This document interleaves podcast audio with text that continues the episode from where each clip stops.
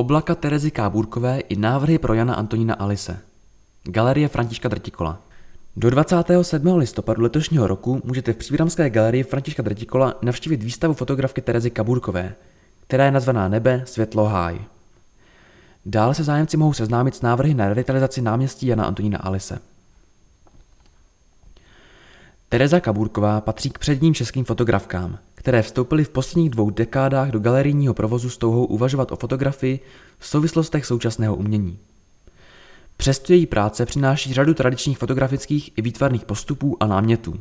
Na rozdíl od svých fotografických vrstevnic i vrstevníků, kteří inklinují k současnému filozofickému myšlení, se Tereza Kabůrková věnuje východním učením, a to zejména tibetskému buddhismu a čkikungu. Hostem výstavy bude Sylvie Milková. Výstava Nebe, světlo, háj představuje v prvním podlaží Galerie Františka Drdikola zátiší z let 2009 až 16 a průřez krajinářskou fotografií. Ve druhém patře galerie dominují velkoformátové fotografie oblohy, mraků a stromů z posledních několika let. Pracovně spodní patro nazývá autorka zemí a horní patro nebem, v duchu přírodní kosmologie Čchykungu.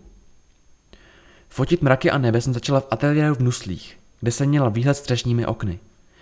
A také to souvisí s mým dětským pokojem, ze kterého jsem měla výhled na velké otevřené nebe. Na mracích mě fascinují přechody mezi šedými valéry. Baví mě podstata mraků, jejich prostupnost, napětí mezi jejich hmotnou a nehmotnou substancí, vzduch a voda. A neustále se měnící obraz, nekonečno, prostor, říká Tereza Kabůrková. Do 17. listopadu se v galerii koná výstava prezentující soutěžní návrhy všech šesti týmů, které se zúčastnily veřejné architektonické soutěže na revitalizaci náměstí Jana Antonína Alise. Cílem soutěže bylo najít kvalitní řešení, jak oživit a proměnit náměstí na důstojný prostor tak, aby odpovídal jeho významu a historickému kontextu. Březové hory byly do poloviny 20. století samostatným městem s rozsáhlou důlní činností.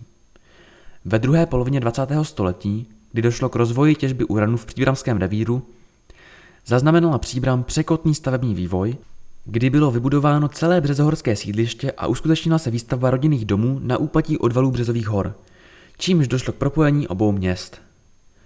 Přestože náměstí Jana Antonína Alice pozbylo svého významu z doby, kdy Březové hory byly samostatnou obcí, nestratilo nic na svém významu pro obyvatele této městské části. Náměstí Jana Antonína Alice je tak přirozeným centrem třetí nejdůležitější části příbramy, Březových hor.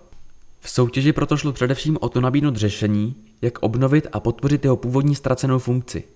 To je náměstí jako místo komunikační, místo pro obchod, občanskou vybavenost a místo pro setkávání obyvatel – a akcentovat význam celé městské části.